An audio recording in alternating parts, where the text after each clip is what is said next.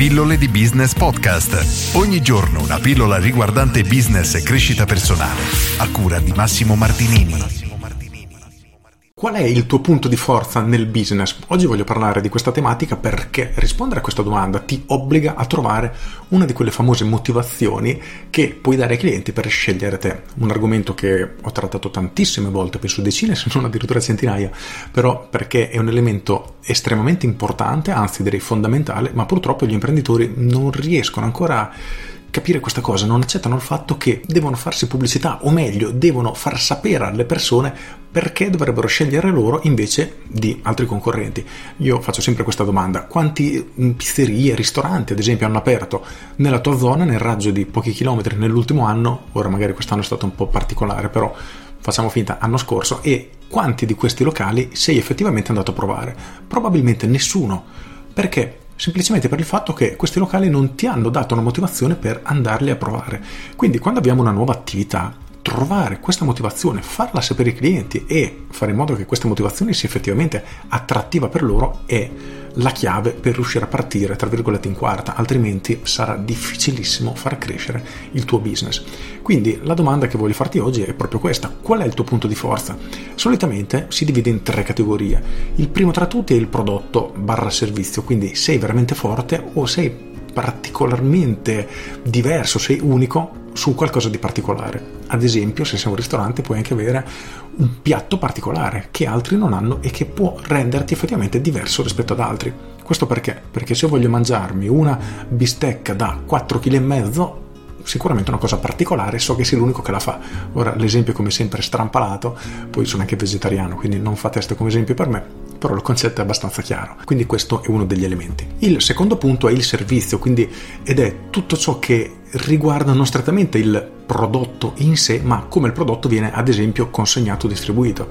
Potrebbe essere che tu sei un ristorante che entro 20 minuti ti porta il mangiare a casa. Ecco, quello sicuramente è un elemento differenziante che si basa sul servizio, quindi le persone non compreranno principalmente da te per come fai da mangiare, ma perché vogliono da mangiare in fretta. Oppure sei un personal trainer che invece di allenarti in palestra viene direttamente a casa tua. Anche qui la scelta non è tanto su quanto è bravo il personal trainer, ma sul fatto che il suo servizio è unico e per te è più comodo, quindi il fatto che lui venga a casa tua ad allenarti. Il terzo punto è l'assistenza clienti.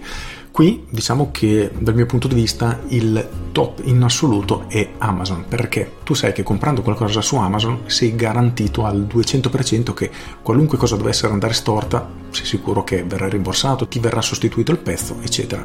E infatti molte persone preferiscono comprare da Amazon piuttosto che da altri siti, da altri e-commerce dove il prodotto addirittura costa meno solo per il fatto di essere più sicuri di avere questa garanzia. Quindi tornando alla domanda originale, qual è il tuo punto di forza? Dove tu sei più forte dei tuoi concorrenti?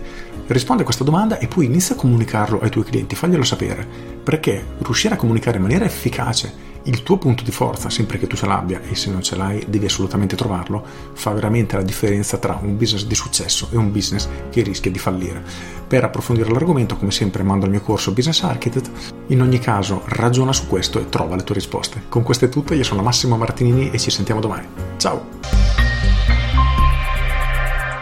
Aggiungo Ovviamente avere più punti di forza è sicuramente un vantaggio, un vantaggio competitivo non indifferente.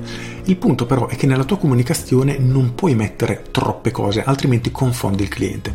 Riprendendo l'esempio di prima, tu sei il ristorante da Pino, entro 20 minuti il pranzo a casa tua. Ecco, questo dovrebbe essere semplicemente il messaggio che tu devi comunicare, non dovresti spiegare che i tuoi ravioli sono buonissimi, che i tuoi spaghetti sono cotti alla perfezione, che il tuo chef è un fenomeno, eccetera perché il tuo punto di forza è quello che porta a casa il cibo in 20 minuti e la tua comunicazione dovrebbe limitarsi a questo.